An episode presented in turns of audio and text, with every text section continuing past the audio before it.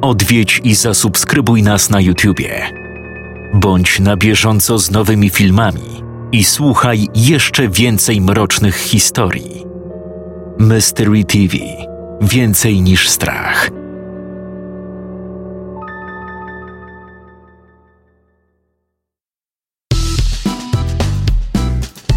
Nadeszły chłodniejsze miesiące.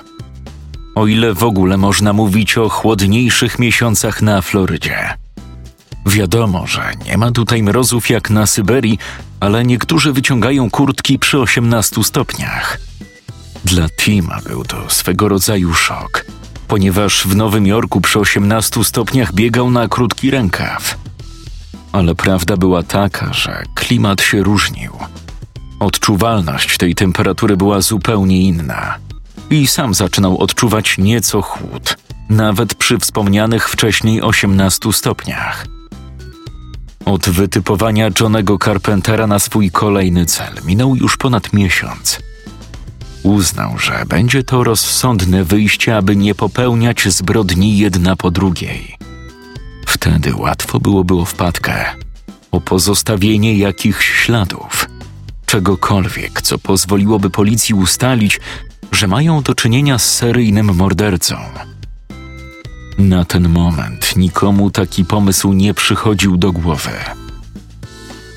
Stuart McCormack, czyli pierwsza ofiara Tima, miał paść ofiarą gangu. Dlaczego gangu do chuja? Policja też nie chciała w to uwierzyć. Ale podobno do jego zabójstwa przyznał się jakiś boss, który odsiadywał już kilkuletni wyrok. Chciał postraszyć, że jego ludzie są na wolności i mają oko na wszystko. Że chłopak miał dowiedzieć się o czymś, o czym nie powinien się dowiedzieć. Zobaczył coś, czego także nie powinien był zobaczyć. I dlatego zginął.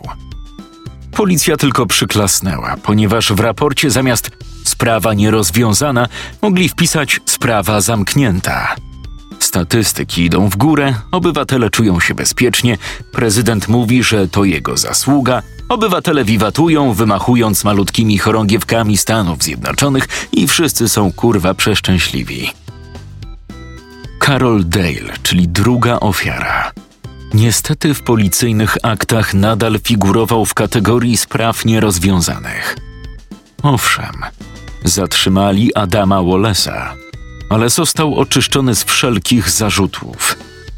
Po pierwsze, nie znaleziono narzędzia zbrodni. Ciężko znaleźć coś, co Tim cały czas ma ze sobą.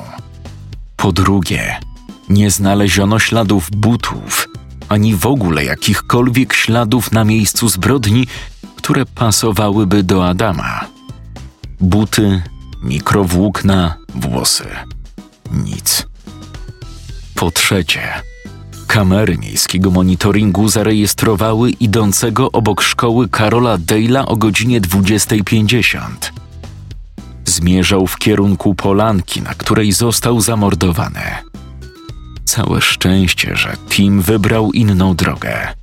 Taką, która nie była obserwowana przez wścibskie oczy kamer. Jednak kilkudniowe badanie terytorium i zapisywanie, gdzie jest monitoring, a gdzie nie ma, zupełnie się opłaciło.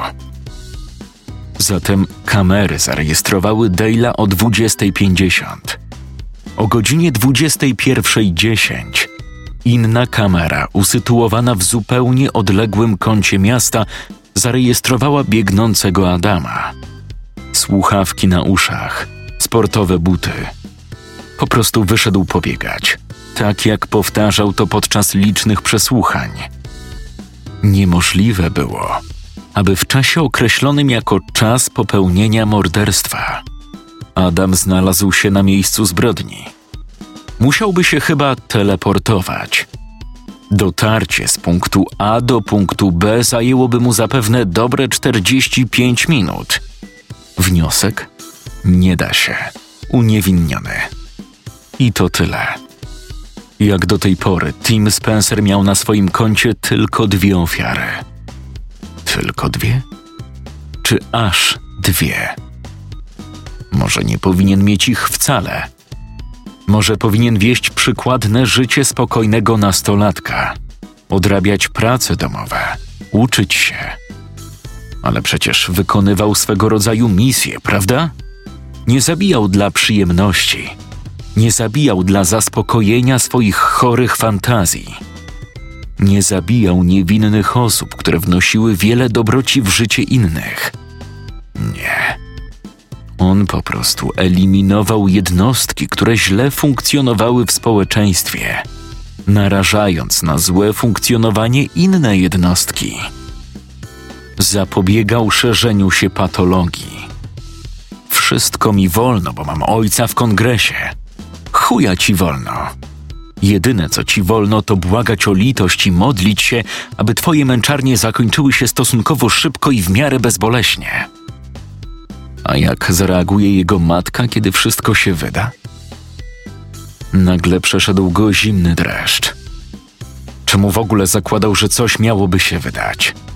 Jeśli będzie ostrożny, jeśli będzie uważał, jeśli będzie dokładnie planować swoje zbrodnie, nie musi wpadać, prawda? Jest wiele morderstw, których rozwiązania świat nie poznał do dziś.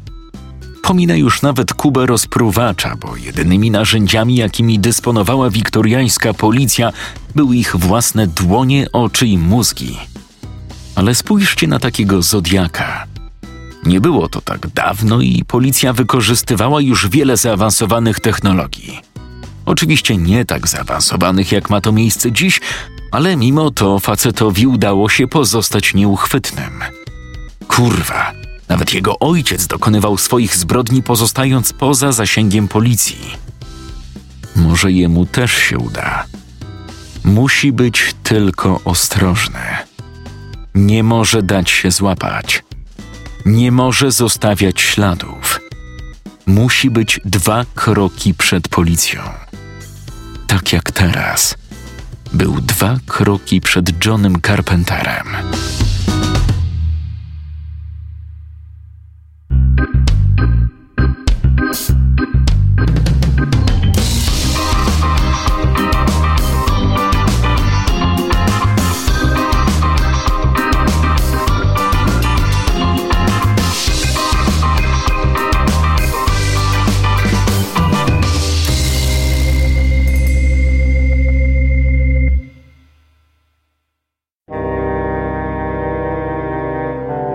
Johnny Carpenter siedział za kierownicą swojego Forda.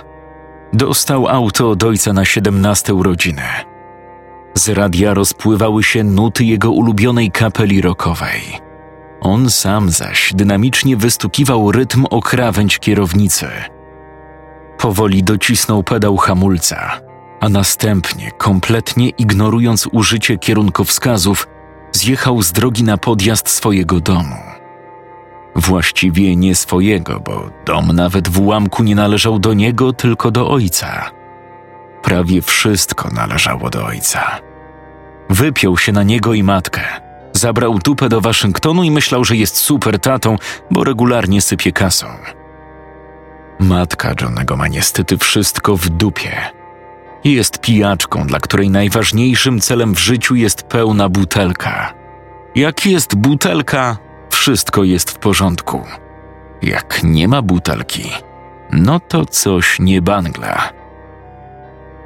Johnny nauczył się mieć swoich starych w dupie. Po prostu. Może to niezbyt rodzinno-miłosne uczucie, ale taka jest prawda. Skoro ojciec miał go gdzieś, skoro matka miała go gdzieś, to czemu jemu ma zależeć? Pogodził się z tym faktem już dawno temu. Wcisnął guzik na pilocie, uruchamiając podnoszenie bramy garażowej.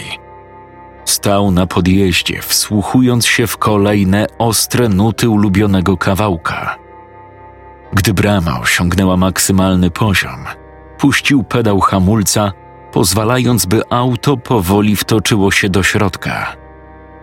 Zgasił silnik, a następnie ponownie wcisnął guzik, tym razem opuszczając bramę wciąż kręcąc głową niczym rokowy gitarzysta podczas wygrywanej solówki życia, chwycił klamkę znajdującą się po jego lewej stronie i pchnął drzwi. Momentalnie zastygł w bezruchu, ponieważ drzwi ani drgnęły. Spojrzał przez szybę, dostrzegając metalową szafkę narzędziową na kółkach, która wciśnięta między ściany a drzwi uniemożliwiała ich otwarcie. Kurwa! Czy to możliwe, że nie zauważył tej szafki wjeżdżając do garażu? W sumie całkiem prawdopodobne. Może gdyby nie machał łbem jak idiota, zauważyłby ją wcześniej. Chwycił leżący obok pilot i raz jeszcze wcisnął przycisk, który miał podnieść bramę do góry. Z niemałym zaskoczeniem obserwował w lusterku wstecznym, jak ta stoi w miejscu. Co jest do chuja? Carpenter przeskoczył na fotel pasażera. Chwycił za klamkę i pchnął drzwi. Musiał to robić bardzo ostrożnie, ponieważ garaż był dość wąski. Gdy wjeżdżał autem, zawsze przysuwał się maksymalnie do prawej ściany, aby zostawić jak najwięcej miejsca z lewej. Teraz tego pożałował, ponieważ w obecnej sytuacji nie był w stanie nawet przecisnąć przez powstałą szczelinę głowę. To się nie uda. Carpenter natychmiast przestał siłować się z drzwiami i spojrzał w kierunku, z którego dochodził głos. Niestety, nikogo nie zobaczył. Kto tu kurwa jest? O? Czyżbym słyszał panikę w twoim głosie? A gdzie twoja odwaga? Do tej pory wydawałeś się być... Kim ty kurwa jesteś, cwelu jebany? Carpenter wrzeszczał na całe gardło, próbując otworzyć drzwi, co i tak mijało się z celem. Szarpał się z klamką, licząc, że uda mu się wydostać. No tak. Czego ja się spodziewałem? Elokwentnej rozmowy? Kulturalnej pogadanki? Mogłem od razu uzbroić się w słownictwo rodem z rynsztoka. Kurwa, zajebie cię! Zajebie cię! Zajebie cię, zajebie cię! Jakoś ciężko mi to sobie wyobrazić w obecnej sytuacji. Wiesz co? Powiem ci, co się zaraz stanie. Za moment wyjdę stąd. Ale wcześniej rozleję benzynę po całym wnętrzu tego garażu.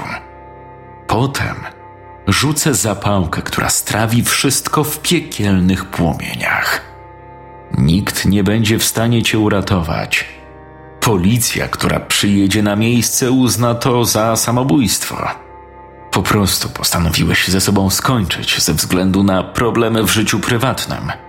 A świat pozbędzie się jednej gnidy, która nie zasługuje na to, by żyć. Jesteś pojebany. Zajebie cię, rozumiesz? Zajebie cię. O Jezu, zmień już naprawdę płytę, bo ten tekst stał się trochę monotonny. Carpenter nagle dostrzegł osobę, która wypowiadała te słowa. Sylwetka kogoś ubranego na czarno. Czarne spodnie, czarna skórzana kurtka, czarne rękawiczki. Jedyny element, który kontrastował z całym strojem, to biała maska na twarzy. Siedzący na fotelu pasażera chłopak rzucił się w kierunku tylnych foteli. Zdecydowanym ruchem szarpnął za uchwyt, powodując położenie oparć. Jego celem było dostanie się do bagażnika. W bagażniku znajdował się bowiem przycisk otwierający klapę, co pozwoli mu bez problemu wydostać się z auta.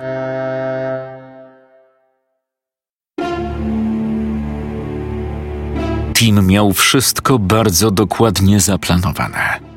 Wiedział, jak wygląda dzień Carpentera. Wiedział, jakie są jego plany i o której wraca do domu. Wcześniej zadbał o to, aby pani Carpenter była w stanie niepozwalającym jej nawet na wstanie z łóżka. Wystarczyło wcześniej podarować jej w anonimowym prezencie dwie butelki wina. Z radością obserwował, jak ta stara pijaczka otwiera drzwi, podnosi butelki najpierw z wymalowanym na twarzy zdziwieniem, który po chwili przerodził się w uśmiech i nie zwracając uwagi na nic. Otwiera jedną i wali z gwinta niczym niemowlak. Nawet nie pokwapiła się, by wrócić do środka. Kolejnym krokiem było schowanie się w niewielkim krzaku, który rósł sobie przy samym garażu karpenterów. Tim wiedział, że Johnny zawsze wjeżdża do środka i czeka z opuszczeniem auta do momentu, aż brama garażowa opadnie. Musiał wierzyć i mieć nadzieję, że tak też będzie tym razem. Gdy auto wjechało na podjazd, odliczał sekundy towarzyszące otwieranym wrotom garażu.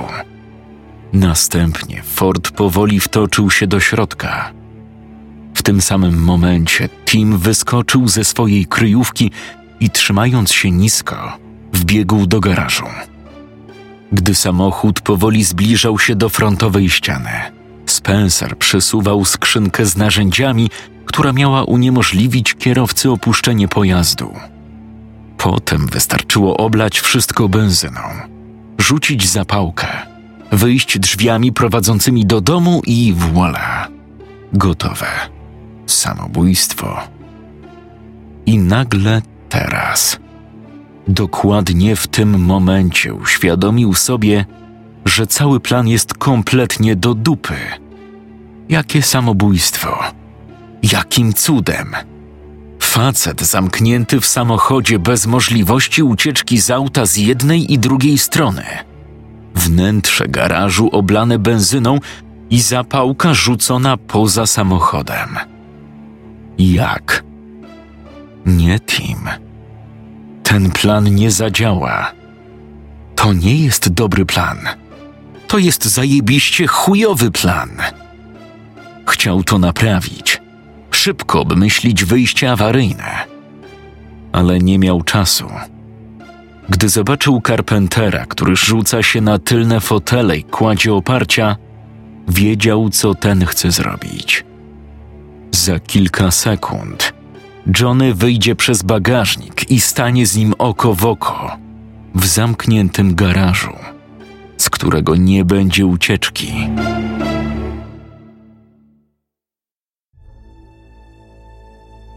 Elizabeth siedziała przy otwartym kuchennym oknie i paliła papierosa. Nie sięgała po nie regularnie, ale zauważyła, że po śmierci Williama robi to aż nazbyt często. Wpatrywała się w ekran laptopa, obok którego stała szklaneczka z whisky.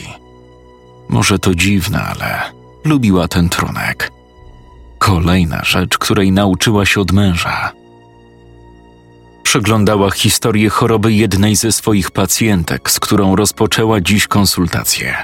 Miała nadzieję, że znajdzie w niej coś, co pozwoli jej pomóc kobiecie poprzez użycie odpowiednich i racjonalnych argumentów. Paranoiczne stany lękowe związane z oknami. Pierwszy raz w swojej karierze spotkała się z takim przypadkiem. Oczywiście jej kariera nie była długa, bo całe życie zawodowe robiła coś zupełnie innego. Czytała jednak wiele na temat zaburzeń lękowych i wiedziała doskonale, że człowiek może bać się wszystkiego. Czytała nawet o lęku przed papierem. Wracając jednak do historii choroby swojej obecnej pacjentki. Kobieta, mówmy jej po imieniu, Margot, ma 35 lat. Od urodzenia mieszkała z rodzicami w budynku wielorodzinnym, a jej mieszkanie usytuowane było na parterze. Co więcej, okna jej sypialni wychodziły wprost na chodnik i ulicę. I nie mówimy tutaj o widoku na chodnik po drugiej stronie. Nie. Człowiek idący chodnikiem mijał jej okna, które były wbudowane na wysokości wzroku. Podobno wielokrotnie dzieciaki robiły sobie żarty, przebiegając, waląc w parapet i uciekając ze śmiechem. Wszystko jednak zaczęło się pewnej lipcowej nocy. Margot miała wtedy 12 lat. Obudziła ją potrzeba wyjścia do toalety. Jej cyfrowy zegarek wskazywał kilka minut po drugiej w nocy. Margot wstała, poszła do łazienki, a gdy wróciła i weszła do pokoju, natychmiast zobaczyła stojącego za oknem mężczyznę. Nie zrozumcie mnie źle. On nie stał sobie od tak na chodniku. Stał centralnie zwrócony wprost w jej okno. Jego ciało było tak blisko, że klatka piersiowa niemal dotykała parapetu. Nie przykładał rąk do szyby, nie zaglądał do środka, Po prostu stał nieruchomo i się patrzył. Margot zaczęła wrzeszczeć jak oszalała. Momentalnie w jej pokoju rozbłysły światła, a ona poczuła mocny uścisk matki. Wskazała na okno, mówiąc, że ktoś tam jest. Oczywiście, gdy ojciec podbiegł do okna, nikogo tam nie było. Wyjrzał na zewnątrz, lecz także nikogo nie widział. Tłumaczyli jej, że to musiało być przywidzenie, że być może nie wybudziła się do końca ze snu, lecz dziewczynka ich nie słuchała. Była przekonana, że widziała tam mężczyznę. Od tej pory okna stały się jej koszmarem. Nie mogła spać, bojąc się, że ten mężczyzna znowu tam przyjdzie. Rodzice nawet zrobili przemeblowanie, urządzając jej pokój w saloniku, w którym nie było okna. To przyniosło efekty, ale do czasu. Margot odkryła, że boi się patrzeć przez okna gdziekolwiek jest. W szkole, w domu koleżanek, na basenie. Będąc na studiach, wybrała się na domówkę do koleżanki z roku. Na imprezie zrobiła zamieszanie, wrzeszcząc, że ktoś stoi za oknem. Wtedy wszyscy porządnie się przestraszyli i zalecili jej wizytę u specjalisty. Czemu? Otóż koleżanka mieszkała na ósmym piętrze. W swojej paranoi Margot trwa do dziś. W jej domu nie ma ani jednego okna, lecz w końcu chce stawić temu czoła i zmienić swoje życie.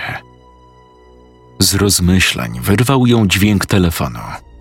Spojrzała na wyświetlacz. Doktor Wilson, psychoterapeuta, do którego odesłała panią McCormack. Halo? Cześć, Liz. Dzwonię w sprawie pani McCormack. Kurczę, obawiam się, że nie dam rady jej już nigdzie wcisnąć. Wiesz, jak zawalony mam grafik, prawda? Tak, wiem, ale. Właśnie. Ale co? Musiała szybko wymyślić jakieś kłamstwo. Ech, średnio pasują nam godziny. Ale mi przecież powiedziała, że dostosuje się o każdej porze. Kurwa, to i skłamała. Mm, Tak, ale. Dobra, słyszę, że coś mi tu kręcisz. Rozumiem, że po prostu nie chcesz, aby była twoją pacjentką. Dokładnie. To trzeba było tak od razu mówić. A mogę wiedzieć dlaczego? W sumie nie jest to jakoś mocno osobista sprawa, ale to matka tego zamordowanego chłopaka z ogólniaka. Mój team chodził z nim do klasy. No to trochę przesrana sprawa. Ale czy aż tak, by odmawiać jej konsultacji? Znałyście się? W ogóle. No to tym bardziej nie rozumiem, ale. Nie będę się też starał tego zrozumieć. Nie, to nie. Poproszę Henry'ego. Może jemu da się ją gdzieś wcisnąć. Proszę, postaraj się. Ona naprawdę potrzebuje pomocy. Jest w totalnej rozsypce, a ja. Ja po prostu nie byłabym w stanie odizolować się od tego emocjonalnie. Od razu patrzyłabym przez pryzmat swojego syna. O, i wiesz, że to nieprofesjonalne, prawda? Wiem. Dlatego odesłałam ją do ciebie. No dobra. Coś pomyślimy. W takim razie już nie przeszkadzam. Trzymaj się. Ty też.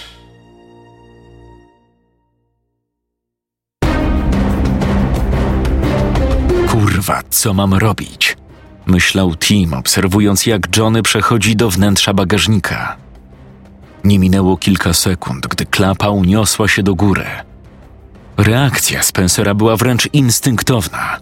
Doskoczył do auta, łapiąc za klapę i z całych sił dociskając ją. Już jesteś trupem skurwielu! Ryknął Carpenter, napierając na klapę barkiem. Tim zaczął nerwowo rozglądać się po wnętrzu garażu. Szukaj, szukaj! Potrzebował czegokolwiek, co zablokuje klapę bagażnika. Znalazł. Tuż obok na niewielkim kołku wisiały grabie ogrodowe. Na pewno byłby w stanie wcisnąć je między klapę a drzwi garażowe, uniemożliwiając Carpenterowi uniesienie jej do góry. Ale jak ma je sięgnąć? Musiałby do nich podejść. Gdy podejdzie, Carpenter zdąży wyjść. Spencer postanowił zrobić pierwszą rzecz, jaka przyszła mu do głowy. Obrócił się plecami i oparł nimi o klapę. Wykorzystując cały ciężar ciała, blokował ją, w tym samym czasie odkręcając nakrętkę kanistra. Cały czas czuł na swoich plecach uderzenia. John nie dawał za wygraną. Kopał w klapę bagażnika, klnąc niemiłosiernie. Tim zaczął polewać benzyną podłogę, a następnie całkiem na ślepo stojący za nim pojazd. Trząchał kanistrem, wyrzucając kolejne litry cieczy. Jeżeli nie przestaniesz, puszczę to wszystko z dymem. Krzyknął Tim, wyciągając z kieszeni zapalniczkę. Jak za dotknięciem czarodziejskiej różdżki. Uderzenia ustały. Spencer obrócił głowę i spojrzał do wnętrza pojazdu. Carpenter klęczał w kufrze bagażnika, pokazując uniesione dłonie, jakby chciał zakomunikować, że zrozumiał i się poddaje. Świetnie. A teraz wracaj na miejsce kierowcy. O co ci chodzi, człowieku? Czego chcesz? Mój stary ma kasę. Kupę kasy. Dostaniesz tyle, ile chcesz. Zamknij mordę. Ile chcesz? Sto tysięcy? Dwieście? Powiedziałem, zamknij mordę. W dupie mam kasę twojego ojca, rozumiesz? Carpenter chyba zrozumiał. Przestał się wydzierać i po prostu obserwował zamaskowanego napastnika. Powiedziałem, wracaj na swoje miejsce. Niechętnie, ale jednak posłusznie wykonał polecenie. Teraz Tim miał pewność, że zdąży sięgnąć wiszące na kołku grabie. Tak też zrobił. W dwóch szybkich krokach podbiegł do ściany. Chwycił grabie, szarpnął, wyrywając je niemal z kołkiem i wrócił na pierwotną pozycję. Całość zajęła mu może kilka sekund. Zadowolony z siebie przyłożył końcówkę grabi do bramy, końcówkę kija zaś do klapy bagażnika. Kij był dłuższy, więc upchnął go na siłę pod lekkim skosem z góry, co dodatkowo wzmocni powstałą konstrukcję. Jak będziesz wykonywał moje polecenia, to nic ci się nie stanie. Powiedział Tim, czując się jak bohater taniego horroru. Gówno prawda. Nie wierzę ci. O, to już twój problem. O co ci chodzi? Czego ty ode mnie chcesz? To dziwne, że tak nagle zależy ci na kimś innym. Że zależy ci na mnie. Na tym, czego chcę. Kim jestem. Do tej pory jakoś miałeś wszystkich w dupie. Miałeś otaczających ciebie ludzi za nic. Za gówno, które przylepiło się do podeszwy i trzeba je w jakiś sposób z niej zszorować. Stary, jeśli coś ci zrobiłem, to naprawdę przepraszam. ja- Jeszcze słowa, wypierdolę cię w powietrze razem z tym twoim Fordem. To niesamowite, ale Tim czuł taką władzę, taką moc, którą mógł niemal porównać do mocy superbohatera z gry lub komiksu. Miał władzę. Największy postrach szkoły srał przed nim w gacie. Błagał i przepraszał. To coś niesamowitego. Chciał upajać się tą chwilą, lecz doskonale zdawał sobie sprawę z tego, że nie ma zbyt wiele czasu. W każdej chwili mogła wejść tu napruta w trzy dupy matka. Mógł zapukać sąsiad zaniepokojony krzykami. Musiał działać. Otwórz okno. Co? Gówno, kurwa, głuchy jesteś? Carpenter, lekko zdezorientowany, wykonał polecenie i zaczął otwierać okno po stronie kierowcy. W tym momencie Tim pomyślał, że może zrobił błąd. A co jeśli chłopak postanowi to wykorzystać i wyskoczy ze środka? Tak się jednak nie stało. Spencer podszedł i kilkoma wprawnymi ruchami ochlapał benzyną zarówno Carpentera, jak i wnętrze pojazdu, Ej, ej, co ty kurwa robisz? Co ty robisz? Zamknij mordę. Powiedziałem, że nic ci się nie stanie. Kurwa, oblałeś mnie benzyną. Co ty robisz? Chcesz mnie zabić? To ma tylko dać ci małą nauczkę, rozumiesz? Masz poczuć strach. Masz poczuć to, co czuje mnóstwo osób w twojej obecności. Masz się bać. Może wtedy zrozumiesz, kim jesteś dla ludzi z Venice High School. Może wtedy coś ci się poprzestawia w tej twojej zasranej głowie. Może wtedy dotrze do ciebie, jakim ścierwem jesteś. I kto wie, może się zmienisz. Zmienię się. Zmienię się, obiecuję, tylko błagam. Wypuść mnie stąd, zmienię się. Wyjść? Dobre sobie. I co, może jeszcze mam ci pozwolić spuścić sobie w pierdol, co? Nie, nie, nie, nie. Obiecuję. Nic ci nie zrobię, błagam, tylko wypuść mnie stąd. Nic ci nie zrobię. Tim uśmiechnął się pod nosem, czego Carpenter nie mógł zauważyć przez białą maskę na jego twarzy. Czego to ludzie nie powiedzą, aby tylko ocalić swoją dupę, prawda? Gdyby Tim kazał mu obiecać, że załatwi mu złotą karocę z kucykiem, Johnny przysięgałby na Boga, że jak tylko go wypuści, natychmiast zadzwoni po swojego ojca, a ten kupi mu karocę z kucykiem. Gdyby Tim powiedział, zadzwoń po swego czarnoskórego kumpla z drużyny, wypnij dupę i daj mu się wyruchać, Carpenter ze łzami szczęścia dzwoniłby po ziomka, smarując dupę wazeliną. Wszystko. Człowiek zrobi wszystko, aby przetrwać. Tim też musiał przetrwać, ponieważ za dużo zostało powiedziane. Za dużo śladów zostawił. Musiał to posprzątać. Nie wypuszczę cię. Musisz sobie przemyśleć kilka spraw. Musisz sobie wszystko poukładać w swojej głowie. Już poukładałem. Już wiem. Nie będę już taki, naprawdę. Dzięki tobie zrozumiałem, że byłem zły. Uwierz mi. Błagam, pozwól mi wyjść. Popatrz, jaka nagła zmiana. Raptem pięć minut temu wrzeszczałeś zajebie cię, a teraz błagasz mnie o litość. Posłuchaj mnie, Johnny. Sam musisz się stąd wydostać, rozumiesz? Owszem, masz nieco utrudnione zadanie, ale wierzę w ciebie. Posłuchaj, jaki jest plan. Tim podszedł tak blisko drzwi kierowcy, na ile pozwalała mu blokująca przejście szafka z narzędziami. Okno Carpentera nadal było opuszczone. Za moment zamkniesz okno. Ja wejdę przez drzwi do twojego domu, a następnie wyjdę na zewnątrz. Policzysz do stu i wtedy będziesz mógł się stąd wydostać. Zrozumiałeś? Tak, tak. Jasne, rozumiem. Dzięki. Naprawdę, jak tylko będziesz chciał, to mogę ci to wynagrodzić. Mój stary ma mnóstwo kasy. Spoko. Obędzie się. Tim włożył rękę do kieszeni. A teraz powoli zamknij okno. Ale po co? Po to, żebyś przez nie nie wyszedł, jak się odwrócę. Nie wyjdę.